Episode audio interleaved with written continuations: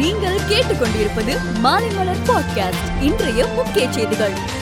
நகர்ப்புற உள்ளாட்சி தேர்தல் அலுவலர்களாக ஊரக பகுதி அதிகாரிகளை நியமிக்க கோரிய அதிமுகவின் வழக்கை சென்னை உயர்நீதிமன்றம் தள்ளுபடி செய்து உத்தரவிட்டுள்ளது. அனைத்திந்திய சமூக நீதி கூட்டமைப்பு தொடர்பாக நாடு முழுவதும் உள்ள முக்கிய அரசியல் கட்சி தலைவர்களுக்கு முதலமைச்சர் மு ஸ்டாலின் கடிதம் எழுதியுள்ளார். மத்திய வங்கி டிஜிட்டல் கரன்சியின் தொடக்கமானது டிஜிட்டல் பணம் செலுத்துதல் மற்றும் ஆன்லைன் நிதி பரிமாற்றம் ஆகியவற்றை மிகவும் பாதுகாப்பானதாகவும் ஆபத்து இல்லாததாகவும் மாற்றும் என பிரதமர் மோடி கூறினார். இலங்கை அரசுக்கு ரூபாய் ஆறாயிரம் ஆயிரத்தி எழுநூறு கோடி கடனுதவி வழங்குவதாக இந்தியா அறிவித்துள்ள நிலையில் நாற்பதாயிரம் மெட்ரிக் டன் பெட்ரோல் டீசல் வழங்க இந்தியன் ஆயில் நிறுவனம் முடிவு செய்துள்ளது. பாஜகவை அதிகாரத்திலிருந்து அகற்றி வங்கக்கடலில் தூக்கி எறிய வேண்டும்.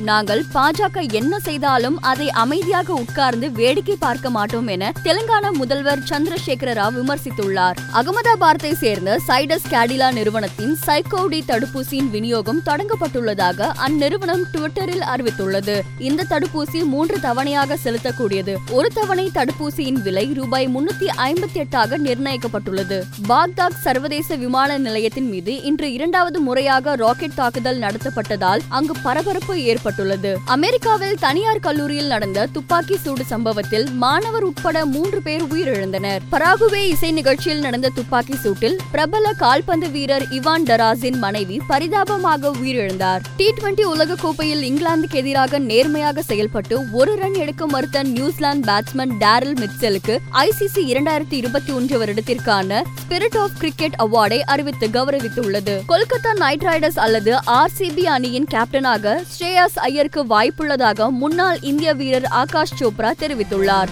மேலும் செய்திகளுக்கு மாலைமலர் டாட் காமை பாருங்கள்.